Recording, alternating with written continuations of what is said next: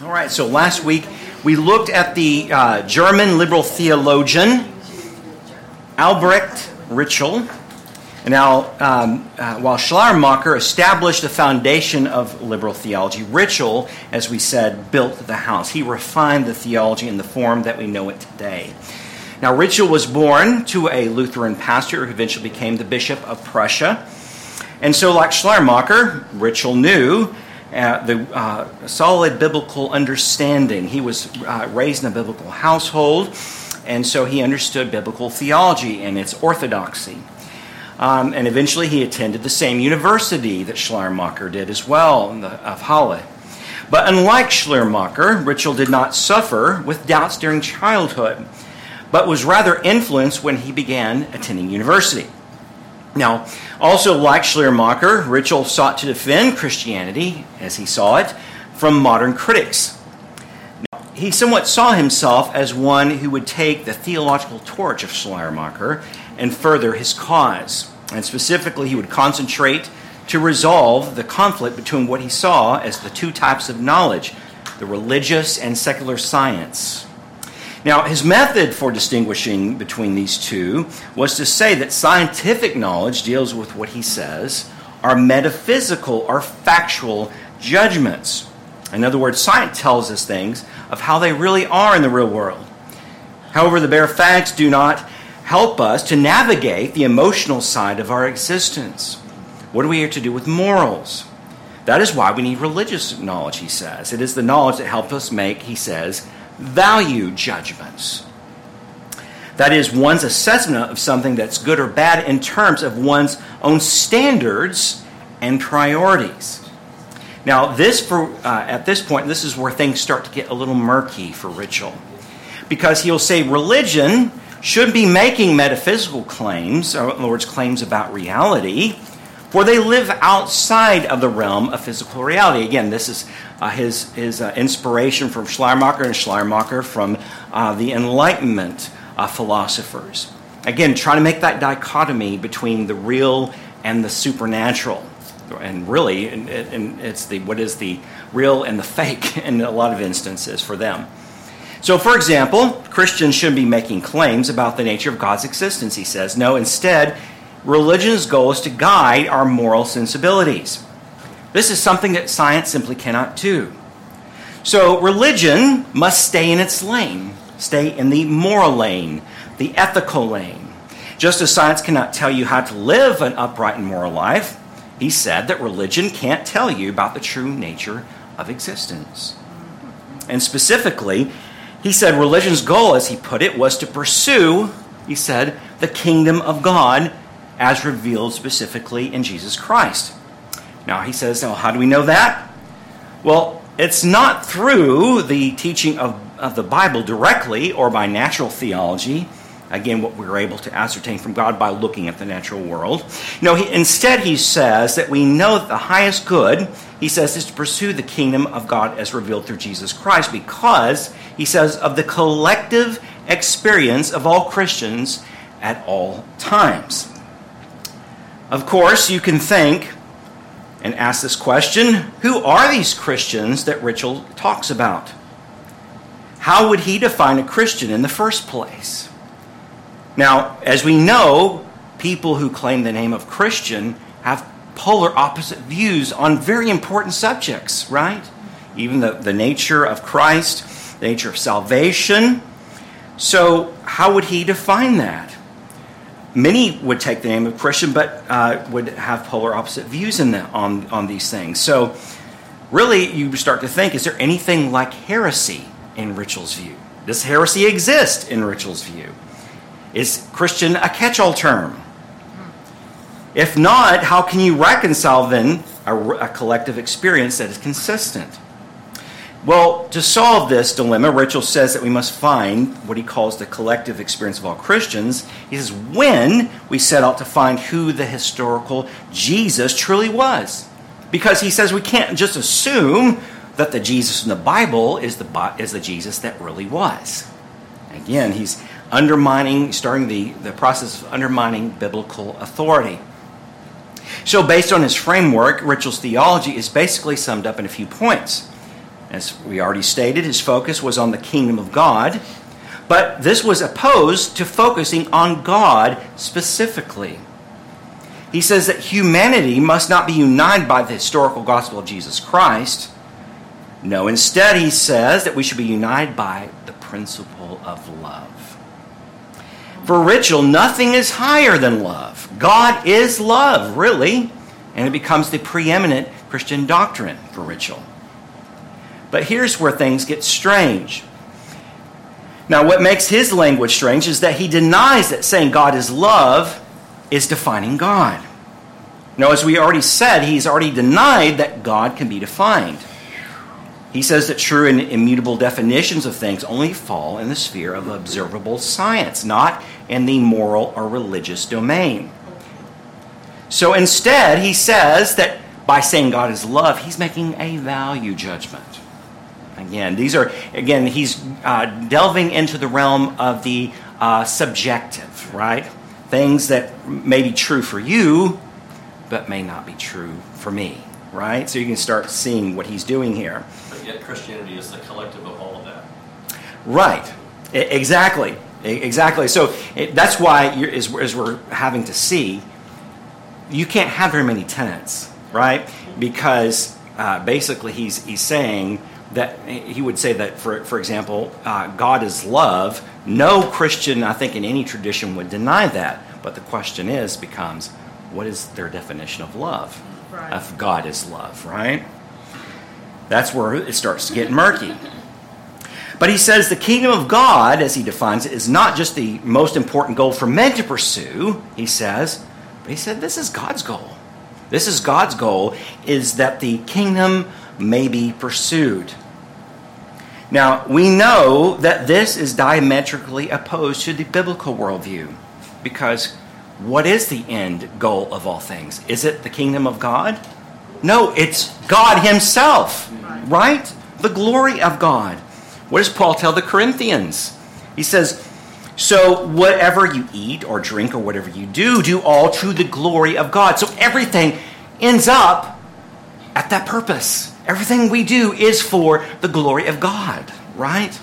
The kingdom of God, in the biblical sense, is the means by which we are able to commune with God and able to give God glory. That's the end goal of the kingdom of God, is that we are reconciled unto God, right? That because, because of sin, we were separated from God. And so Jesus came to bring about the kingdom of God that we might be reunited with God. So that is, it's, in other words, kingdom of God is the means, not the ends, right? Jordan, Yes. uh, that's the actual means of being able to communicate with one another too. Yes, that's exactly right. Well, you cannot love uh, uh, your brother correctly unless you have that understanding of who God is. And, and this is this is why we can't deny that we can defi- we can't define God because God, as we know, has defined Himself to us. Where? In His Word, right? What we know about God comes from His Word. So you can see for Ritschl, though, he doesn't have this understanding. He doesn't. Uh, first of all, he doesn't even believe that Scripture uh, in, uh, is, as we're going to uh, we're going to see, is really um, trustworthy, um, and it's not in the not in the metaphysical sense. But again, this is uh, this is something we're jumping ahead. Basically, he says that the kingdom of God is code for love is all, or as I said last week, actually, love is God, right? The most important thing is not God and His glory, but love as He defines it, right? So, secondly, though, Ritschl's view of sin is defined simply as, he says, selfishness. He denies the doctrines of original sin and total depravity. This is his statement. Neither Jesus nor any writer of the New Testament hints or presupposes that through natural generation, sin is made general. The passages of the Old Testament which approach this view are not doctrinal and no law for the uh, Christian conception. So here he's making two. Pro- he's, there's two issues that we must take with Ritschl here. First of all, he's making a dichotomy between the Old and New Testaments, as almost if they're uh, polar opposites, right? That they're diametrically opposed to one another. And we're actually going to see in our next um, uh, uh, uh, theologian, Harnack, he's going to take this a level further. Uh, but uh, the, just hold on to that thought, thought, for a moment. So he's making a dichotomy here between the Old and New Testament. But second, he's claiming that the New Testament writers had no conception of original sin. But we know that's flat out false, right? Because the New Testament is explicitly uh, stated uh, and is, is laid out very clearly. Now, while Jesus himself did not explicitly lay out the doctrine of original sin, as we looked at last time in John 3 3, he makes the statement that unless one is born again, he cannot see the kingdom of God. So, what's the whole purpose of being born again? Right? Is because, as Paul says, we are born dead in our trespasses and sins. This is, we are born in sin, right? Original sin. This is not something that's negotiable, right? We are totally depraved because of our sin nature, which we inherited by Adam. And that's what Paul says. Just as sin came into the world through one man and death through sin, and so death spread to all men because sinned. So in Adam, we all sinned, we all fell, right? and therefore we all inherited the sin nature. No, the scripture is clear that Adam sinned and we inherited his sin nature. So that's why Christ had to come, right? That's the important, the, the second part of that section in Romans chapter 5 is that while through one man sinned and all fell, through Jesus Christ, many through him are going to be represented, right? The reason why we are saved is because Christ was able to live a perfect life on our behalf and then die on our behalf, right? So if it didn't happen through the federal headship of Adam, it couldn't happen through the federal headship of Jesus Christ, right? And so you can see why these doctrines, like original sin and federal headship, are essential. Our salvation is not even possible without it, right? If we were to stand our own merits, we would be lost, right? Now, Ritschl, unlike his spiritual father Schleiermacher, he denies, though, the biblical witness and sees sin as mere selfishness that people can overcome if they merely will themselves to do better. Again, what does this sound like? This sounds like the Enlightenment philosophers, doesn't it? Pick, your up, pick yourself up by your bootstraps. You can do it. You just have, have to have the moral fortitude, right? That's what he, again, you can see the inspiration. This is more the philosophy of men than the, the doctrines of Scripture, right? You can see the influence there. Well, uh, would you say that's uh, semi Pelagianism? Oh, it's full out Pelagianism. It's full out Pelagianism because what he's saying is that as we'll, was we'll kind of uh, uh, hold that for a second, but he, uh, just it is full out Pelagianism because semi-Pelagianism means that you you're helping God in the process, cooperation with God. But there's still this sense of right. That's right. That's right. But you're going to see this is full out Pelagianism. So it's important to see that his understanding of sin was dependent on his quest to discover who the historical Jesus was. And through his inquiry, he determined that the sinlessness of Jesus is not in conflict with his human nature.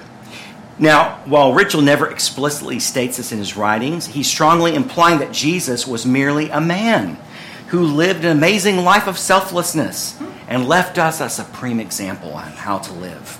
I guess Robert Morris must have read his book.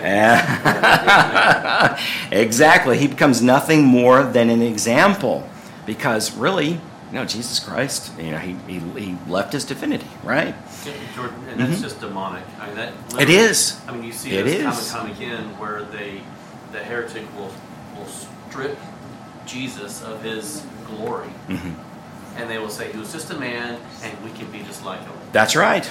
Well, and see, he's going so far to say that Jesus couldn't have lived this life that he showed that we can live too if there was original sin, because he'd be corrupt from the beginning. So he's denying it because of, again, he thinks he's protecting Jesus, again, but in effect, what he's doing is he's he is stripping Jesus of everything that's unique about him. And, and right? he, he's discounted the virgin birth. That's right. He has discounted everything of the historical understanding of Jesus completely. Completely. He's, he's stripping him of his complete identity. Instead of saying that Jesus was sinless because he was God incarnate, he says that Jesus was sinless because he had all figured out. Right? And he's here to show us how to do it. You can live that perfect life too, he says. But beyond the initial blasphemy of denying that Jesus is not divine, is that he rejects the orthodox doctrines of original sin and total depravity. Ritschl, by saying that sin is mere selfishness, is stating that sin is not against God, but what? Against other people. For if loving one another is the primary good, then the opposite of that is selfishness, right? The primary evil is loving yourself over others. Now, while we do agree that selfishness is certainly a sin because it's self loving idolatry, right? Scripture is abundantly clear, as we looked at last week as we closed, that it's not against primarily people, but against primarily who? It's against God Himself, as David declares. Against you, you only have I sinned and done what is evil in your sight, so that you may be justified in your words and blameless in your judgment. And so, uh, I'm sorry, that, that, that was kind of a copied on there. So it should end right there, uh, blameless in your judgment. Now, we know that we can sin against others, but they are merely secondary victims of the crime, right? God's law was the one that you violated right? When we violate laws of men, those laws of men are based on what? The laws of God, right? So, first and foremost, we violate God's law. And so, therefore, recompense must be made to God and God first. That's why Paul emphatically said that the wages of sin is death, right? Because uh, every time we sin, God's holiness is violated. That is why that unless Jesus' death uh, was more than a mere example, then we are lost, right? And we will suffer the wrath of God. So Jesus' divinity is essential to salvation. Now, Ritschl's legacy was one. They further refined the liberal gospel as a God who cannot be defined, a sin that can be overcome by mere human strength, and a Jesus without a Bible the source, uh, uh, a source who defines him, and he that legitimizes his own divine authority. Now, our figure this week, as we will look, is Adolf Harnack. Now, if Schleiermacher established the foundation of liberal theology and Ritschl built the house, Harnack would be like the real estate agent who put the house on the market. He was the first liberal popularizer. In fact, later in his life, he was involved and led numerous societies in which spread the liberal theology like wildfire. He really was getting it out of Germany and out of Europe and spreading it everywhere. Now, a bit of a background on Harnack. He was born in Tartu, Russia, which is modern day Estonia. And again, like his two predecessors, he came from a very solid theological background. His father was a Lutheran professor of practical and systematic theology and was known for his extensive work on analyzing the theology of Martin Luther. In fact, he published a book on Martin Luther's theology. So again, he would have been well acquainted with orthodoxy, right, and the doctrines of grace.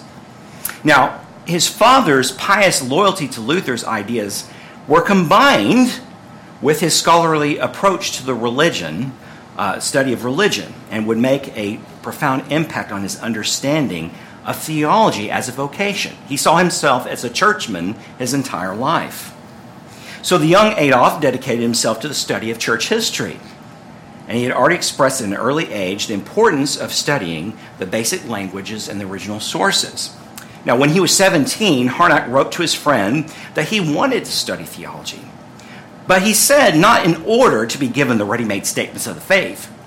He's not just going to accept those. Again, you can see this rebellious spirit from a very young age. But he says, rather, in order to understand every statement of the faith before making his own. It must be new. Yes, new and novel. He was set out to do something new and novel and to be uh, uh, really to be a popularizer. I mean, you can see this from the very beginning. He's going to be a self promoter, right? Something that we very well know today. A lot of people like to be self promoters, right? So in 1869, he entered the University of Dorpat to study theology, and then in 1872, he then went to the University of Leipzig, where his professors insisted that he study original sources and then would study textual criticism. Now, at Leipzig, Harnack learned the application of historical method in theological study, which prepared him to receive F.C. Baur's and Albert Ritschl's historical approaches to theology. So you can see that his foundation is being laid, right? He was out to find himself, and what does he find? He finds liberal theology, enlightenment philosophy, all these other things, again, that doubt the, uh, uh, the, the authentic statements of Scripture as factual statements. However, another element was Harnack's fascination with Marcion, which he would fully articulate in his 1920s work, Marcion, the Gospel of the Alien God. Now, if you're unaware, Marcion was a second century heretic who said that, like most Gnostics, that the world that we know was not created by the supreme God, but by a demigod who is wicked. You see, for the Gnostic, created matter was evil because it was created by the demigod, not the supreme God. But the supreme God, then, to counteract the mess that the demigod made of the, of the material world, he sent Jesus to tell that salvation comes from discovering your inner spark which causes you then to denounce the physical world, and hopefully one day you will achieve super spirituality with the end goal of being connected to the Supreme God. Again, this is the second century. And a lot of this stuff you can see is being repackaged today, right? Nothing's new under the sun, folks. Nothing's new under the sun. But particularly interesting to Harnack was that Marcion created his own canon of Scripture. This is what really fascinated him with Marcion. Because Marcion rejected the entirety of the Old Testament. And why? Because he said that the God of the Old Testament was the demiurge who created this wicked and evil material world. So we can't even trust anything in the Old Testament, so we're just going to throw it out. Now, Marcion's New Testament consisted of an edited version of the Gospel of Luke and then nine of the 14 epistles of Paul. Now, the reason you're thinking, why, why did he just have an, a redacted version of Luke and then uh, nine of the 14 epistles of Paul and reject the other gospels? Because guess what? There's a lot of Old Testament in those other gospels, and there's a lot of Old Testament in those other epistles, and so he's going to reject those as well, right? Again, these were inspired by the demigod. We can't trust them. Jordan, Yes, sir. the thought obviously comes more than once that the Christian has an interpreter living within him or her. Yes, yeah. His name is the Holy Spirit. That's right. And when man gets tired of playing God and putting his own spin on the things, uh, it's just an amplification of what was said in the garden. Mhm. Satan said, did God really say? Yeah, that's right. And what it proves, it because Marcion would have said that he had the Holy Spirit, but it was proven out that he didn't by his testimony, right? It's proven out we already had an established testimony, an established really canon that the church accepted by this time. Now, it wasn't officially formulated yet, but again, he is he. Uh, in fact, the church would have to establish an official canon because of Marcion to counter counteract his views. So Harnack didn't see Marcion, though, as a heretic, but as a revolutionary who sought to uncover what the real content of the Bible was. In his words, he sought to separate the kernel from the husks. That is, the kernel of the Christianity, the true gospel, from the husks of historical religion. That is, both the New Testament and the early church tradition. We got to strip everything away, find what's really true here. In fact, his fascination with history led him to follow F.C. Baur, who was already in this process of being of, of textual criticism, of analyzing the text and seeing what he thought was historically correct. I mean, since the Enlightenment, they brought new tools of discovering which they could analyze these things in a deeper way. And they were much smarter than the superstitious peoples of the past, they thought. We no longer need to believe in the supernatural because we've got science. We can get to the bottom of what really happened. You can you see, this is the, the thought process that Harnack has. So Harnack, through his analysis of history, proposed that Christianity was something quite different than we know it to be today. He proposed that after Jesus, the Christian faith had become polluted by the early church fathers who came under the influence of Greek philosophy, or what he calls acute Hellenization of the church. So at the very beginning, the church, there's no other word to put it, but was bastardized, basically, right? It was, it was uh, polluted it was corrupted at the very beginning. Now, Harnack claimed this is how we know the true and original New Testament scriptures were because the originals would have been more of Jewish in flavor instead of Greek. So, all the Greek influences that you find and a lot of these New Testament scriptures, that proves that these are not true and authentic because Jesus was Jewish and therefore this is too Greek, so we have to deny it. So, what's funny is that, for example, he said that John should be rejected because it's so philosophical. There's a lot of philosophical things, and that's, that's too Greek. But as we mentioned, I talked with Steve last week about archaeology, is that just wait a little bit just wait a little bit, and if there's a claim made the, that's contrary to Scripture, just wait a little bit and it will be proven out. And sure enough, what does modern scholarship say about John? It's actually more Jewish than most of the New Testament scriptures. It has more references, accurate um, references to geographical things that happened in, in uh, Palestine than many of the other books. It's very Jewish.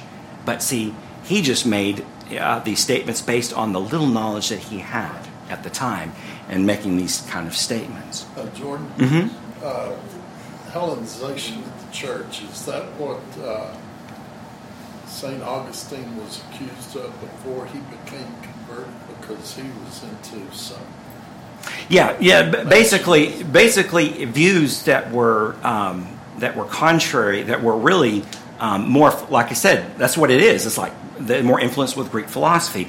Um, unfortunately, you have to say that Thomas Aquinas, with um, the uh, his view of transubstantiation and refining that, that's Hellenization, right? It's it's it's Greek philosophy more than it is Scripture. But his claim is is false.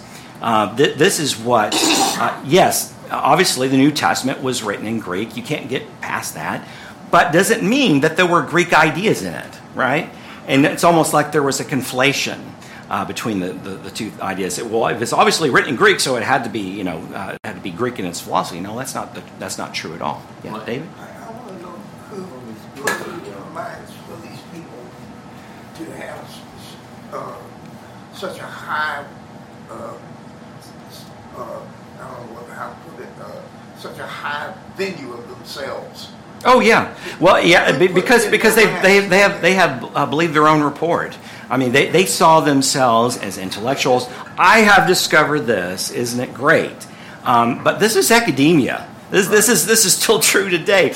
All these um, professors and, and doctors and stuff that put out these studies and reports, and look at me, I'm an expert, and just believe me blindly, right? That's what the guy's doing at Gateway. Yeah, yeah. I mean, well, yeah. He's he's. I would actually say his is more rooted in ignorance. Uh, but uh, but yeah, He's still doing but yeah, he, he still has a blind cult following for sure. That's that, that's that's for sure. You can see why he rejected John too, because uh, the logos, right? Yeah. Uh, speaking of Christ being the logos, which is referencing to the Greek Right. culture, the idea Right. of truth. Yes. Yeah. Yeah. That. But uh, again, this was this. These were concepts. Again, it's one thing for John to take an existing idea, but the idea of the pre-incarnate Christ is something that you know that that is you can see throughout the Old Testament. Oh, yeah. Right, and so so again, it's uh, just just making a new and novel declaration about the nature of Christ. Uh, that's what is what basically he would he was accusing uh, John of doing. Uh, of, of making these new. There was no, uh, again, he would deny the fact that there was the idea of pre incarnate Christ before John, basically, is, is, the, is the denial of that. Now, regarding his theology, he specifically develops what he calls, uh, uh, again, we looked at Ritschl's view of the kingdom of God, but specifically, he says the kingdom of God and its coming. But Harnack's view of the kingdom of God is vastly different, as we know from the Orthodox Christian position. Obviously, Ritschl's was different. He says that the kingdom of God is not otherworldly, but is realized in ethical or social terms. In other words, his view is that the kingdom of God is an ideal society or utopia, characterized by love of one another. So you can see how he's further defining Ritschl's view of the kingdom of God. However, for the first time, Harnack is proposing in clear terms a denial of the second coming of Jesus Christ. And this is a big tenet of liberal theology and what is referred to as realized eschatology. Now, many of you may recall the song by Belinda Carlisle, Heaven is a Place on Earth. Actually, the chorus sums up his theology. That's why I put, I'm going to put it down here. oh, baby, do you know what's the, what that's worth? Ooh, heaven is a place on earth. They say heaven, love comes first. We'll make heaven a place on earth. That summarizes his uh, eschatology right there. It does. This is Harnack's view in a nutshell. Heaven or hell is merely what you make of your life here on earth. If you pay it forward and love, love, love, then you will achieve heaven here on earth. However, if you are selfish and hateful to other people, you'll create a hell on earth. So you can see Harnack's theology is one centered on the earth as opposed to one centered in heaven. Yeah. Um, like liberal too. Like the Orthodox Jews are still waiting for the Messiah. Yes. But the liberal Jews are going to say we're going to usher in the messianic age. Yes, yeah, yes, so yes. Like yeah, and uh, during this time, of course, we're not uh, talking about that as much, but um, uh, Albert Schweitzer is uh, is around as a contemporary, and he uh, looked for the search for the historical Jesus. And so the, these are all pursuits in, in different ways. We're just concentrating more specifically on on the German church specifically and its influence on the evangelical church abroad. Uh, but yeah, th- there's different traditions going on at the same time that have the same concept, the same philosophy. But we know that this rejects the truth of Scripture. Because what, this, what Scripture tells us, the earth is not our home, right? Just like the men of faith in the past, as the writer of Hebrews says, we are strangers and exiles here on the earth. And he said, just like the men of old, we are to desire a better country, that is, a heavenly one, right? Now we know that heaven will be on earth one day, right? Heaven and earth will come together, new heavens, and new earth. But heaven won't come from the, our making, will it? And we we're not just making a best of a terrible situation, right? That's what basically Harnack is saying. Just make the best of a terrible situation, and that's heaven. What a pitiful heaven! What a pitiful heaven that is, right? Your best life now. That's right, your best life now. I can't do that, right? we're wasting our time, right? No, heaven will be one where Christ must first come down and in, in fire will burn this world, purging it of sin, and he will make all things new. He will establish the utopia, not us, right? Now, if Harnack's view of heaven and hell is a, is a carnal, man centered one, you can assume his salvation view is similar, which is this Harnack says that salvation comes in acknowledging, he says, God the Father and the infinite value of the human soul. Now, notice he uses the Orthodox Christian language by calling God our Father. However, the sense God is our Father for Harnack is not the biblical view. His view is that God is Father, but to all men. Universal brotherhood, right? And so for Harnack, the true gospel, that kernel of truth, is that God is all our Father, and so salvation comes to all. Universalism, right? Now, Harnack says that Jesus' reference to his Father was the same as ours. That wasn't unique. So Jesus saying, God is my Father, and he's just like he's your Father, and we're all he's all our daddy, basically, is what he's saying. There's no uniqueness there. Yeah, yeah. The, the concept that Scripture teaches is universal neighborhood. Yes. That we're to treat others, as, our neighbors as That's right. That's right. The golden rule still applies. Right. Golden rule still applies, but as we're as we're going to see, uh, this is not um, uh, this is not the understanding that Scripture has because this gets rid of the need of atonement. Right. You can see why this is similar to Schleiermacher. Harnack gets more specific in his rejection of Christ's nature. So again, the goal and the heart of the gospel, according to him, which was taught by Jesus himself, he says, the his actual historical Jesus, was that we all all we need to do is love, love, love one another. And if we do this, then we will create a heaven on earth. That is salvation, right, for him. And again, Jesus lived this life in order to show us. Jordan, that Mhm. very statement right there devalues uh, Jesus Christ because that takes away he's the firstborn among That's right. He, he's trying to destroy the uniqueness. Yes, he's trying to destroy the uniqueness of Christ. And so, as we'll see, first of all, as we know, while God is the Father of all in a general sense, in a creation sense, right? He created all men. This does not extend to the realm of salvation, right? Harnack sees salvation as possible for all if we love, love, love. However, what Scripture says and teaches us is salvation is given to those whom God the Father has adopted. Right? It's a clear distinction. It's not this big mass of, you know, we're all just kind of spirit babies of God kind of weird thing. No, we are adopted because what? We were born cosmic criminals right? We were estranged. We were the street urchins, right? That really didn't deserve to be in the presence of God because we are we are filthy. We are totally depraved from birth. Therefore, we were outside the family of God. However, the true gospel, the true good news is that because Christ sacrificed on the cross, as Paul says, we have received the spirit of adoption as sons by whom we cry, Abba, Father. The Spirit Himself bears witness with our spirit that we are children of God. And if children, then heirs. Heirs of God and fellow heirs with Christ, provided we suffer with Him in order that we may be also glorified with Him. But this means that the adoption is not for all, but given to those whom God has elected to be His sons. Ergo, the reason why it's called adoption to begin with, right? You don't get to choose that, right? No, but that adoption is proven, as Paul says, by the fact that we are both willing to follow Christ in his ways and suffer for his sake. Does Harnack have a view for that? That not only should we just love, love, love, but we should suffer in order for Christ's sake? No. Because in his view, we shouldn't be suffering at all, right? We shouldn't be suffering at all. We're just love, love, love all the time. And again, it's this utopian um, idealism that's really blind to the way the real world is.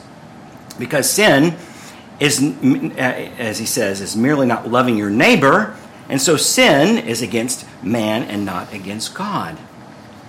And of course, if this is true, if your only command is to love, love, love, guess what? You get to live your life the way that you want to elsewise. So as long as I love, love, love, which mean is a code word for just accept everyone as they are, then I get to live the way that I want to. Right? So you can see this is starting to creep. This is the way this is our culture's theology, as you can see, right? Barry? Maybe I've missed it, or maybe I haven't heard it yet, Mhm. but uh, how do they address the Holy Spirit? Well, again, th- there is there they uh, if you read through their writings, they don't have really um, don't really address the Holy Spirit. they just kind of disregard him. Again, anything. But if you think about it, anything supernatural um, they're going to discount. So Jesus, they accept because he was a man and he lived on earth. That's something that was that could be observed, right? Again, again, they're they're following this enlightenment um, scientific kind of approach, and obviously he had a mission. And they again, they want to preserve parts of Christianity. They like the idea of a God who is love and, and, and you know loves His creation, so they want to keep that. But a Holy Spirit who comes and invades your life and takes over, that goes completely against liberal theology. of cuts out your options. Yes, it does. Absolutely. Because at that point, we know that God must violate you, right? The Holy Spirit does violate you. He violates your will and He changes your will, right? That way you can be changed. So for the liberal theologian, they have no place for the Holy Spirit. No place. Again, but Jesus sent His Holy Spirit to finish in us what He began, right? So we're going to start to see as we're going to look at next week, we're going to start to look as we turn in the 20th century, things are going to change. There's this idealism you can see, right? If everyone just find a way to love one another, uh, everything will be great. But guess what happens at the beginning of the 20th century? World War One. There is this idealism that man can achieve everything in the Enlightenment. And then man tries to destroy himself and everything changes. And so, guess what? The the uh, ide- uh, ideology and philosophy is going to have to change in order for them to survive. And so, we'll look at that next week. All right. Any other questions or comments, Lonnie? Uh, where does Kenyon fall in after this? Is he considered liberal or Who. I'm sorry, I couldn't hear. you. Ken, I'm sorry, Kenyon? Kenyon. Yeah. You know, that's where Oral Roberts. Yeah, yeah. That they, he falls in the fundamentalist group, which is a reaction to liberal theology. We'll touch briefly on that because we're going to touch briefly on, actually on Machen as well. I wasn't planning on doing it, but just to kind of see that there was an initial reaction to uh, all this coming out. So with Harnack, this is this is spreading to everywhere now. So it, it's not hidden anymore. It was kind of hidden with uh, Schleiermacher and with Ritschl, but now um, you know Harnack popularized it. It's it, it, it's it's on all the part. It's on every continent now. You know, or at least the western parts of the continent continents. And so you're going to start to see that there's going to have to be um, uh, reactions. There's going to have to be things that, uh, again, like in Machen's case, he's the voice of reason. He's, he is the voice of the gospel. Uh, as, as this will start to infiltrate uh, the Presbyterian church, the mainline Presbyterian church, and uh, Machen is going to have to be that voice of reason, the voice to enlighten the Well, I know darkness. Kenyon and Roberts and Mhm. uh, Hagin, all them, you know, they, Mhm. they have a lot of radical teaching. Yes, they do, and they, they go about uh, about uh, uh, address or uh, combating that Fu- fundamentalism is something that, for the most part, uh, was an ignorant response to liberalism, and it, it really uh, created, as we might look at a, a a different problem. Uh, dispensationalism was a very obscure eschatology before the 20th century, and then in, uh, with the with fundamentalism, they're going to take dispensational uh, eschatology and run with it, saying this is the conservative bent. And so we'll we'll take a look at that a little bit next week.